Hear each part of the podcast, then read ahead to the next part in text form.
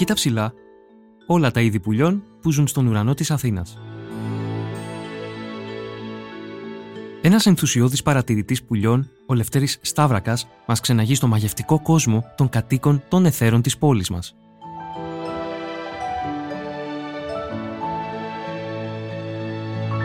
Είναι ένα άρθρο της Μερόπης Κοκκίνη για το Life.gr. Εκφώνηση Γιώργος Δακοβάνος. Για να μην χάνετε κανένα επεισόδιο της σειράς ηχητικά άρθρα, ακολουθήστε μας στο Spotify, στα Apple και Google Podcast. Είναι τα podcast της Lifeo.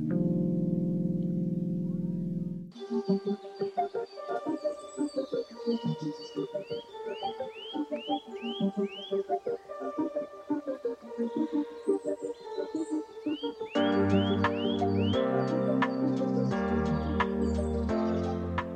παράσταση κλέβουν τα δύο είδη παπαγάλου που φωλιάζουν ελεύθερα. Ο πράσινος και ο γκρίζο πρόσωπος. Ο δεύτερος εμφανίζεται πολύ συχνά να ψάχνει τροφή στο γρασίδι μαζί με καρακάξες αλλά και τσαλαπετινούς. Στις πιο σκιερές θέσεις αναζητούν σκουλίκια και σαλιγκάρια οι κότσιφε και οι κοκκινολέμιδες. Οι καλόγεροι και οι γαλαζοπαπαδίτσες πηδούν από κλαδί σε κλαδί, αναζητώντας έντομα, ενώ που και που ακούγεται το γρατζουνιστό τραγούδι της Οχροστριτσίδα. Σε κάποιο κλαδί μπορεί να κάθεται και ο σταχτομυγοχάφτη, περιμένοντας κάποιο υπτάμενο έντομο να πλησιάσει για να εφορμήσει. Ψηλά στον ουρανό πετούν σταχτάρες και χελιδόνια, ενώ όταν εμφανιστεί κάποιο ξεφτέρι ή πετρίτης, οι κίσες ξεσηκώνουν τα άλλα πουλιά με τις φωνές τους. Οι δεκαοχτούρες και τα σπιτοσπούργητα είναι συνήθως κοντά σε ανθρώπους, αναζητώντας ψίχουλα στο έδαφος. Η περιγραφή αυτή δεν έχει να κάνει με την παρατήρηση πουλιών σε κάποιο χωριό, βουνό ή δάσος της χώρας μας, αλλά στον εθνικό κήπο που βρίσκεται στο κέντρο της πόλης. Παρά την αντίληψη που έχουμε οι περισσότεροι ότι η πανίδα της πρωτεύουσας περιορίζεται σε γάτες, σκύλους και περιστέρια, οι παρατηρήσεις του Λευτέρη Σταύρακα, ενός ενθουσιώδους παρατηρητή πουλιών για περισσότερο από 20 χρόνια και μέλους της Ελληνικής Ορνηθολογικής Εταιρείας από το 1997, επιβεβαιώνουν ότι, αν και οι κάτοικοι της τα αγνοούν, πάρα πολλά είδη άγριων πουλιών καταφέρνουν να επιβιώσουν στις οάσεις της Αθήνας. Κατά τα λεγόμενα του κυρίου Σταύρακα, 150 είδη πουλιών παρατηρούνται στο κέντρο. Στο Λικαβιτό έχουν καταγραφεί γύρω στα 90, στον Εθνικό Κήπο γύρω στα 80, ενώ στον λόφο του Φιλοπάπου και της Ακρόπολης καταγράφονται πάνω από 100. Εντός του Λεκανοπεδίου έχουν καταγραφεί σχεδόν 250 διαφορετικά είδη, ενώ σε ολόκληρη την Αττική η καταγραφή αγγίζει τα 320. Αν σκεφτεί κανείς ότι στην Ελλάδα συνολικά έχουν καταγραφεί σχεδόν 460 είδη, ο αριθμός για την Αθήνα είναι εντυπωσιακός. Εννοείται ότι τα περισσότερα καταγράφονται σε ανοιχτούς χώρους πρασίνου, όπως τα άλση, η κήπη και η λόφη της πόλης, αλλά και τα τουρκοβούνια. Ενώ πολύ σημαντικές περιοχές είναι και τα πολύ παθαρέματα της πόλης, τουλάχιστον όσο έχουν διατηρήσει τμήματα φυσικής κήτης και δεν έχουν τσιμεντωθεί ή διευθετηθεί πλήρως μέσα ραζανέτια. Στα είδη του λεκανοπεδίου περιλαμβάνονται και αυτά που καταγράφονται στο Πάρκο Περιβαλλοντικής Ευαισθητοποίησης Αντώνη Τρίτσι, το οποίο είναι μια κατηγορία από μόνο του, καθώς αποτελεί μοσαϊκό βιότοπον που περιλαμβάνει λίμνες αλλά και δασική και αγροτική έκταση.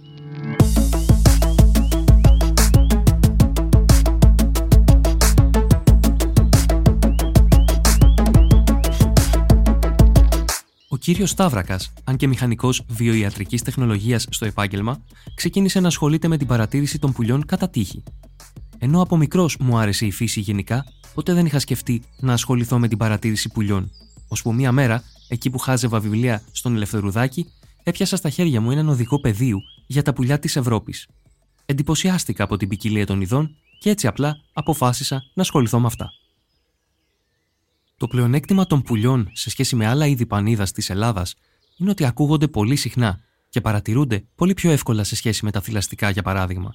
Μια και τα περισσότερα κινούνται τη νύχτα εξαιτίας της ανθρώπινης παρουσίας, λέει ο ίδιος, ο οποίος έκτοτε έχει συμμετάσχει σε ένα σωρό προγράμματα παρακολούθησης ορνηθοπανίδας και ευαισθητοποίησης του κοινού σε θέματα προστασίας των πουλιών. Το να μαθαίνει κανείς να ξεχωρίζει τα διαφορετικά είδη πουλιών χρειάζεται αρκετό διάβασμα και καθημερινή εξάσκηση. Ξεκινάς με περιοχές όπου τα είδη είναι σχετικά λίγα και εύκολα. Ένα άλσο στην Αθήνα είναι ιδανικό μέρος για να ξεκινήσει κανείς να αναγνωρίζει τα πουλιά. Σιγά σιγά, μαθαίνοντας τα κοινά είδη, προχωράς σε επόμενο επίπεδο με επισκέψεις σε δάση, υγρότοπους και άλλους βιότοπους στην ύπεθρο. Η διαδικασία της εκμάθησης των ειδών δεν σταματά ποτέ. πάντα χρειάζεται ένα φρεσκάρισμα στις γνώσεις, ειδικά για είδη που δεν είναι πολύ κοινά στην Ελλάδα, εξηγεί ο κ. Σταύρακας, που φυσικά μπορεί πλέον να τα ξεχωρίζει και από το κελαίδισμά τους. Υποστηρίζει ότι η αναγνώριση των διαφορετικών ήχων είναι εξίσου σημαντική με την οπτική αναγνώριση, καθώς πολύ συχνά επισκεπτόμαστε ένα άλσος όπου ακούγονται δεκάδες διαφορετικά είδη, αλλά κανένα δεν εμφανίζεται σε κοινή θέα. Με εξάσκηση μπορεί κανείς να ξεχωρίσει όχι μόνο το είδος, αλλά και πολλές άλλες πληροφορίες. Παραδείγματος χάρη, αν το πουλί είναι ενήλικο ή νεαρό, αν είναι αρσενικό που κελαϊδά για να προσελκύσει το τέρι του, αν προειδοποιεί για θηρευτή και πολλά άλλα. Όπως οι μουσικοί μπορούν να ξεχωρίσουν τις νότες σε ένα τραγούδι, έτσι και οι έμπειροι παρατηρητές μπορούν να πάνε σε μια περιοχή και να αναγνωρίσουν σχεδόν όλα τα πουλιά με κλειστά τα μάτια, λέει ο ίδιος. Θυμηθείτε μέσα στην καραντίνα, τότε που όλοι στρέψαμε το βλέμμα μας προς τα δέντρα και τον ουρανό της πόλης, ακούγοντας τους ήχους των πουλιών που, λόγω της έλλειψης θορύβου, ακούγονταν πιο δυνατοί. Και μερικοί από εμάς παρατηρήσαμε, ίσως για πρώτη φορά, πόσα διαφορετικά είδη πουλιών ζουν ανάμεσά μας. Αυτό που συνέβη στον υπόλοιπο κόσμο είναι κάτι που για τους παρατηρητές πουλιών είναι καθημερινή ρουτίνα. Να απολαμβάνουν τους ήχους των πουλιών όπου και αν βρίσκονται. Απλώς με την καραντίνα οι ανθρωπογενείς θόρυβοι ελαχιστοποιήθηκαν. Γι' αυτό και ήταν πολύ πιο εύκολο για όλους να ακούσουν τους φτερωτούς γείτονες που αγνοούσαν όλα αυτά τα χρόνια. Το διαφορετικό που παρατήρησα ήταν ότι λόγω της καραντίνας τα πουλιά στα άλση ήταν πιο ήρεμα και απολάμβαναν την απουσία του ανθρώπου κυκλοφορώντας με περισσότερη άνεση επισημαίνει ο κύριος Σταύρακας. Πάντως, μόνιμοι κάτοικοι της πόλης, δηλαδή οι διπουλιών που παραμένουν όλο το χρόνο και αναπαραγόνται εντός του λεκανοπεδίου, είναι γύρω στα 50. Χαρακτηριστικά είδη είναι ο κότσιφα, ο καλόγερος, ο κοκκινολέμης, παρότι τον βλέπουμε πολύ πιο εύκολα τον χειμώνα, υπάρχουν αρκετά ζευγάρια που φωλιάζουν σε άλση και πάρκα, η καρακάξα και η κίσα, η καρδερίνα και ο φλόρο, ενώ υπάρχουν και αρπακτικά, όπως το ξεφτέρι, ο πατρίτης και το βραχοκυρκίνεζο, η κουκουβάγια και ο Γκιόνης. Τέλος, έχουμε και τρία διαφορετικά είδη παπαγάλων: πράσινος, γκριζοπρόσωπος και αλεξανδρινός, τα οποία δεν ήρθαν μόνα τους, αλλά δημιούργησαν πληθυσμούς μετά από τυχαίες ή ηθελημένες απελευθερώσεις ατόμων.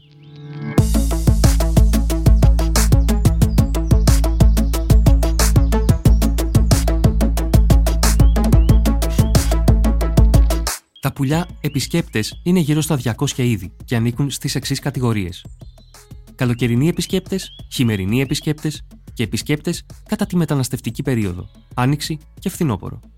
Χαρακτηριστικά είδη είναι όλα τα χελιδόνια και οι σταχτάρες, που κάποιοι αποκαλούν πετροχελίδωνα, αλλά δεν έχουν συγγένεια με τα χελιδόνια. Ο τσαλαπετινός, η τσίχλα, το αιδόνι, ο καρβουνιάρης, ο δεντροφιλοσκόπος και διάφορα είδη μυγοχάφτη. Τα πιο εύκολα είδη πουλιών που μπορεί κανείς να παρατηρήσει στην πόλη είναι το σπιτοσπούργητο, ο κότσιφα, η καρακάξα, αλλά και οι σταχτάρες το καλοκαίρι. Έχουμε τρία διαφορετικά είδη: την κοινή σταχτάρα, την οχροσταχτάρα και τη βουνοσταχτάρα. Όσο και αν μας φαίνεται παράξενο, το αστικό περιβάλλον της Αθήνας, μιας πόλης τόσο πυκνοκατοικημένης, με λιγοστό πράσινο και πολύ φασαρία, διαθέτει αρκετά φιλόξενα μέρη για είδη πουλιών. Τα πουλιά είναι αρκετά προσαρμοστικά και η ικανότητα να πετούν θα βοηθά να ζουν και σε περιοχές που δεν ενδείκνυται για άλλες ομάδες. Παραδείγματος χάρη θηλαστικά και ερπετά, τα άλση και τα πάρκα της πόλης λειτουργούν ως νησίδες βιοπικιλότητας. Για παράδειγμα, τον χειμώνα, χιλιάδες λευκοσουσουράδες χρησιμοποιούν τα μεγάλα δέντρα γύρω από το ιστορικό κέντρο της Αθήνας για να κουρνιάσουν το βράδυ και την ημέρα διασκορπίζονται σε όλο το λεκανοπέδιο προς έβρεση τροφής. Το ίδιο συμβαίνει και με τα ψαρόνια, που μπορεί να τρέφονται στους ελαιώνες των Μεσογείων, αλλά προτιμούν τη ζεστασιά της πόλης το χειμώνα. Μέσα σε ένα μικρό άλσος μπορούν να περάσουν ολόκληρη τη ζωή τους, ήδη όπως ο Καλόγερος και ο Μαυροτσιροβάκος.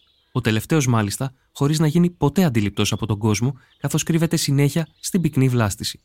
Το ίδιο ισχύει και για τα ρέματα, αλλά και για τα βράχια ορισμένων εκ των λόφων της Αθήνας, λέει ο κύριος Σταύρακας.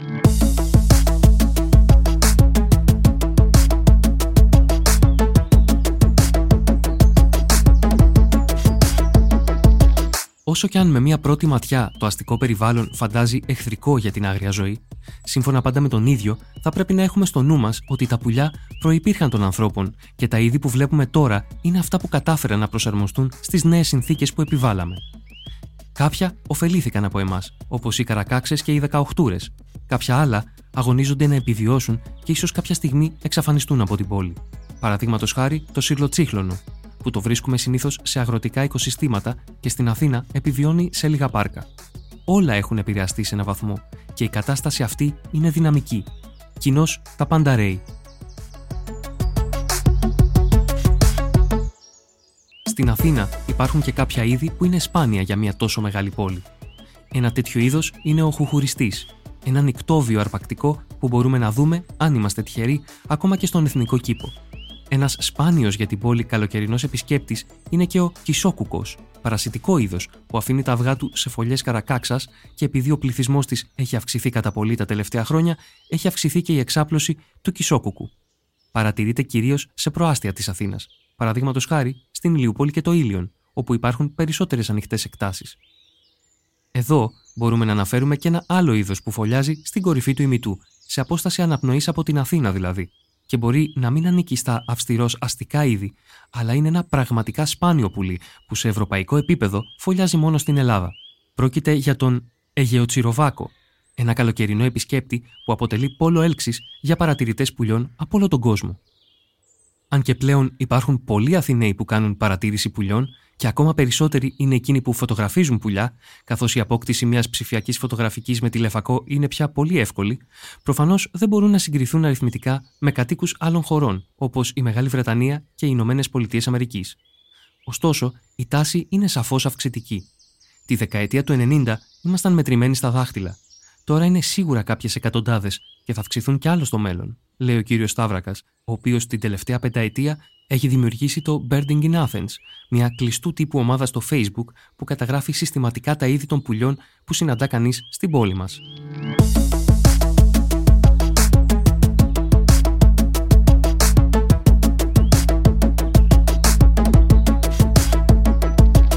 Η ομάδα Birding in Athens δημιουργήθηκε με σκοπό τη γνωριμία του κόσμου με τα πουλιά που παρατηρούνται στην Αθήνα και στην Αττική γενικότερα. Οι φωτογραφίες, τουλάχιστον αυτές που αναρτώ εγώ, συνοδεύονται από κείμενο που εξηγεί ορισμένα πράγματα για τη βιολογία ή την εξάπλωση του εκάστοτε είδους. Συχνά η ομάδα λειτουργεί και ως σύστημα ενημέρωσης για κάποια ενδιαφέρουσα παρατήρηση. Αρκετές φορές, στη θέα ενός πουλιού που δεν γνωρίζουμε, σκεφτόμαστε ότι δεν μπορεί να υπάρχει αυτό το πουλί εδώ στην περιοχή ότι κάποιος το έφερε και αρχίζουμε τις θεωρίες συνωμοσίας για τους οικολόγους που αφήνουν φίδια, λύκους, δεινόσαυρους κτλ. Μέσω ομάδων σαν το Birding in Athens αλλά και άλλων στο Facebook, όσοι έχουμε εμπειρία προσπαθούμε να θέσουμε τα πράγματα στη σωστή τους βάση, εξηγεί ο κ. Σταύρακας. Αν και το λεγόμενο birdwatching αποκτά όλο και περισσότερους οπαδούς, μέχρι στιγμής δεν έχει υπάρξει διοργάνωση κάποιας εκδρομής μέσω της ομάδας. Άτυπα μπορεί να γίνουν κοινές εξορμήσεις εντός της πόλης όταν εμφανιστεί κάποιος σπάνιο είδος πουλιού, όπως φέτος το χειμώνα στο ρέμα της Πικροδάφνης, όπου παρατηρήθηκε ο γκριζοφιλοσκόπος, ένα εξαιρετικά σπάνιο είδος για την Ελλάδα, που κανονικά ξεχειμονιάζει στην Ινδία. Ή παλαιότερα που είχε εμφανιστεί πάλι χειμώνα ο κυτρινόφρυδος φιλοσκόπος στο Λικαβιτό, άλλο ένα σπάνιο είδος για την Ελλάδα. Σημειωτέων ότι οι φιλοσκόποι είναι μικρά πουλιά που τρέφονται με έντομα που αναζητούν στα φύλλα των δέντρων, εξού και το όνομά τους, λέει ο κύριος Σταύρακας. Ωστόσο, υπάρχουν ορισμένοι παράγοντες και κάποιες ανθρώπινες πράξεις που απειλούν τα πουλιά της Αθήνας. Σε ένα τόσο ευαίσθητο οικοσύστημα όπως αυτό της πόλης μας, συχνά η πιο μικρή μεταβολή μπορεί να οδηγήσει σε δυσμενή αποτελέσματα για τα πουλιά. Ένα παράδειγμα είναι η καταστροφή των φωλιών των χελιδονιών στα μπαλκόνια μας για να βάλουμε κλιματιστικά ή η κοπή κλαδιών από τα συνεργεία των Δήμων την Άνοιξη, όπου τα πουλιά φωλιάζουν. Ακόμα και μία βόλτα με το σκύλο μας στο πάρκο μπορεί να προκαλέσει μεγάλη όχληση ή εγκατάλειψη φωλιών, αν δεν τον έχουμε δεμένο. Οι περιπτώσεις συγκρούσεων σε τζάμια είναι επίσης πολλές, ειδικά όταν αυτά είναι καθρέφτες. Τα σκουπίδια που πετάμε μπορεί να οδηγήσουν σε θανάτους ή ακροτηριασμούς. Το μεγάλο ποσοστό των περιστεριών με κομμένα δάχτυλα προκαλείται από σπάγκους και άλλα ανθρώπινα απορρίμματα που μπλέκονται στα πόδια τους. Τέλος, οι θεσποζόμενες γάτες που οι ιδιοκτήτες τους αφήνουν να αλυτεύουν είναι από τους μεγαλύτερους θηρευτές πουλιών παγκοσμίως και το ίδιο ισχύει στην Ελλάδα, υπογραμμίζει ο κύριος Σταύρακας. Σχετικά με το αν είναι σωστό να ταΐζουμε τα πουλιά, η απάντηση είναι και ναι και όχι. Τον χειμώνα μπορούμε να φτιάξουμε μια ταΐστρα για τα σπορόφαγα πουλιά, αν έχουμε κήπο, αλλά θα πρέπει να ακολουθήσουμε τις οδηγίες των ορνηθολογικών οργανώσεων και να μην αυτοσχεδιάζουμε ως προς την τροφή που θα δώσουμε και τη σωστή χωροθέτηση της ταΐστρας. Επίσης, το καλοκαίρι μπορούμε να φτιάξουμε μια ποτίστρα, γιατί το κύριο πρόβλημα τότε είναι το φρέσκο νερό και όχι αν θα φάνε σπόρους. Δεν τους προτιμούν το καλοκαίρι γιατί υπάρχει πληθώρα εντόμων πλούσιων σε πρωτενε. Δεν θα πρέπει να δημιουργήσουμε πουλιά εξαρτημένα από εμάς, αλλά η δική μας συνεισφορά να είναι συμπληρωματική ή σε έκτακτες ανάγκες, χιονιάς ή καύσωνας, τονίζει ο ίδιος.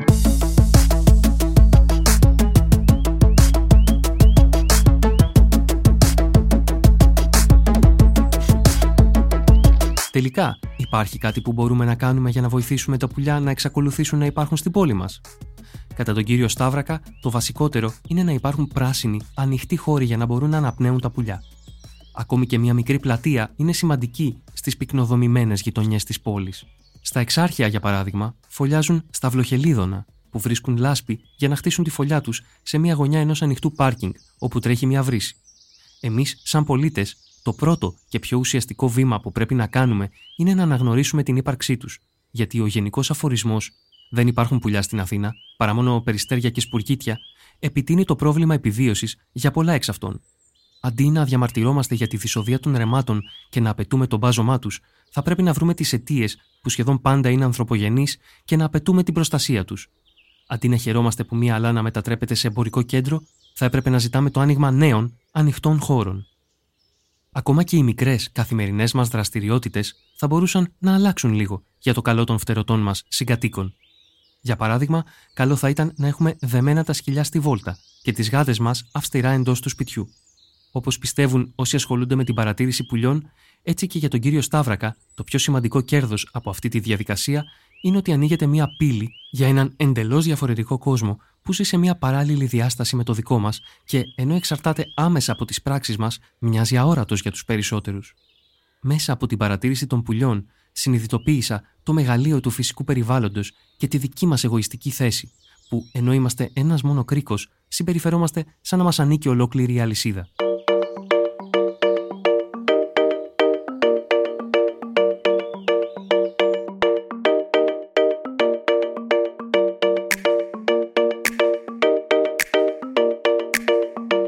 Κάποια από τα είδη πουλιών που ζουν στην Αθήνα.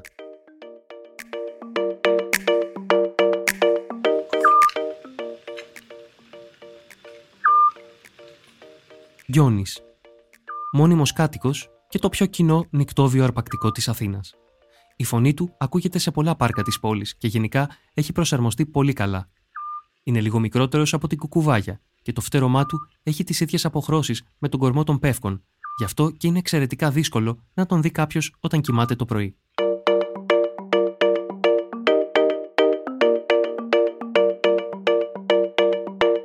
Καλόγερος Μόνιμος κάτοικος. Μπορούμε να τον δούμε όπου υπάρχουν έστω και λίγα δέντρα. Έχει μαύρη κουκούλα στο κεφάλι και χαρακτηριστική μαύρη λωρίδα στην κυτρινοπή του κοιλιά. Δεν φτιάχνει φωλιά, αλλά προτιμά τις κοιλότητες δέντρων, βράχων ακόμα και ανθρώπινων κατασκευών.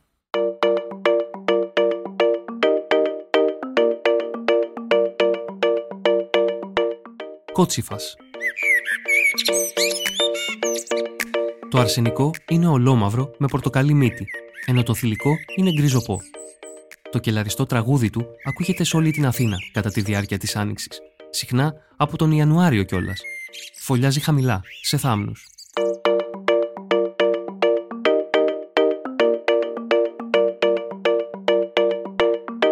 Καρακάξα.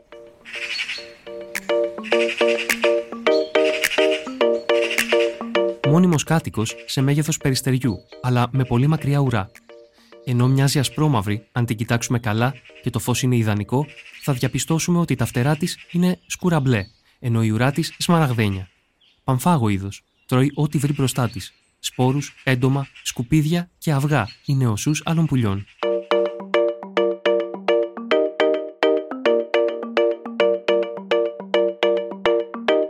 Τσαλαπετινός.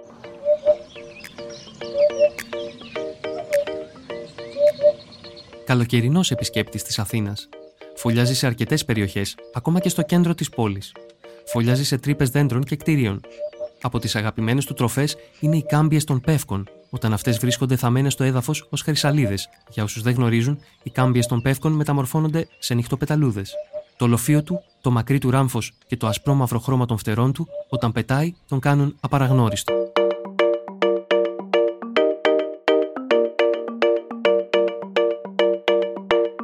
Καρβουνιάρης Χειμερινός επισκέπτης. Τον παρατηρούμε συχνά στις κόγχες κτηρίων γιατί του θυμίζουν τα βράχια όπου φωλιάζει το καλοκαίρι. Το αρσενικό έχει έντονο μαύρο χρώμα και κόκκινη ουρά.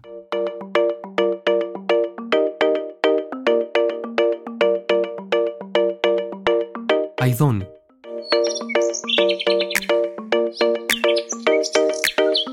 Περαστικό κατά τη μεταναστευτική περίοδο, ιδιαίτερα την Άνοιξη, οπότε μπορούμε να το ακούσουμε να τραγουδά ακόμη και σε νησίδες λεωφορείων, κρυμμένο πάντα μέσα στους θάμνους. Λίγα ζευγάρια μπορεί να αναπαράγονται ακόμα στα ελάχιστα ρέματα που έχουν απομείνει. Παραδείγματος χάρη, πικροδάφνη, ποδονύφτη. Το τραγούδι του είναι από τα πιο μελωδικά, αλλά η εμφάνισή του είναι άχρωμη και πολύ λιγότερο εντυπωσιακή από όσο φαντάζονται οι περισσότεροι.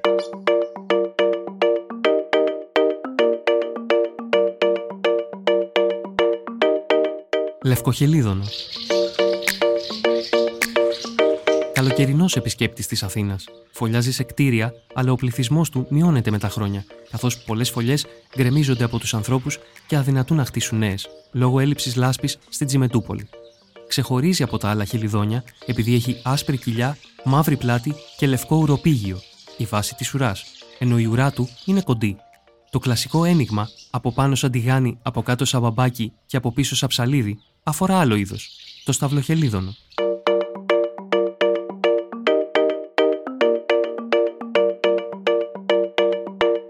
Κρικομυγοχάφτης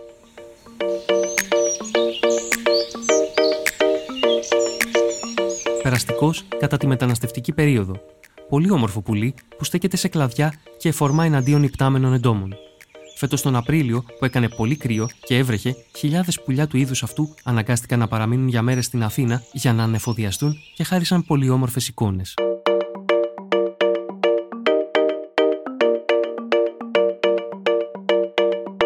Δεντροφιλοσκόπος Χειμερινός επισκέπτης που μπορούμε να τον δούμε ακόμα και στο μπαλκόνι μας να μας απαλλάσσει από τις αφίδες, τη μελίγκα και άλλα μικροσκοπικά έντομα πολύ μικρό σε μέγεθος, μικρότερο και από σπουργίτη και με χαρακτηριστική φωνή sweet, που ακούγεται αρκετά συχνά την ώρα που αναζητά την τροφή του.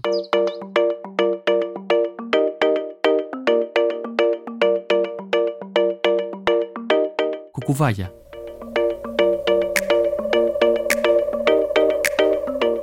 Μόνιμος κάτοικος της Αθήνας.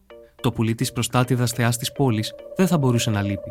Αν και δεν είναι τόσο κοινή πλέον, αφού χρειάζεται ανοιχτές εκτάσεις σίγουρα θα τη δούμε, αν είμαστε παρατηρητικοί, γύρω από την Ακρόπολη, αφού φωλιάζει στον Ιερό Βράχο.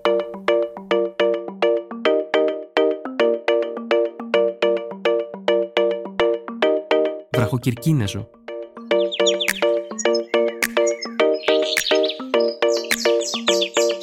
Μόνιμος κάτοικος κι αυτό. Έχει εξοικειωθεί αρκετά και μπορούμε να δούμε ζευγάρια να φωλιάζουν και σε πολυκατοικίες. Με μακριά φτερά που στενεύουν στην άκρη και το αρσενικό με γκριζοπό κεφάλι και πιτσιλωτή κοιλιά. Στην Αθήνα έχει προσαρμοστεί και κυνηγά κυρίως μικρά πουλιά και μεγάλα έντομα, παραδείγματος χάρη τζιτζίκια και λιγότερα τροκτικά. Εκτός από τη δημιουργία της ομάδας Birding in Athens, ο κύριος Λευτέρης Σταύρακας κυκλοφόρησε πριν από λίγα χρόνια το βιβλίο Τα πουλιά της Αττικής, το οποίο είναι το πρώτο στο οποίο παρουσιάζεται με λεπτομέρειες η άγνωστη αλλά πλούσια ορνηθοπανίδα της Αθήνας και της Αττικής. Ήταν ένα άρθρο της Μερόπης Κοκκίνη για το Life.gr. Εκφώνηση Γιώργος Δακοβάνος. Για να μην χάνετε κανένα επεισόδιο της σειράς ηχητικά άρθρα, ακολουθήστε μας στο Spotify, στα Apple και Google Podcast. Ηχοληψία, επεξεργασία και επιμέλεια Γιώργος Ντακοβάνος και Μερόπη Κοκκίνη. Ήταν μια παραγωγή της Lifeo. Είναι τα podcast της Lifeo.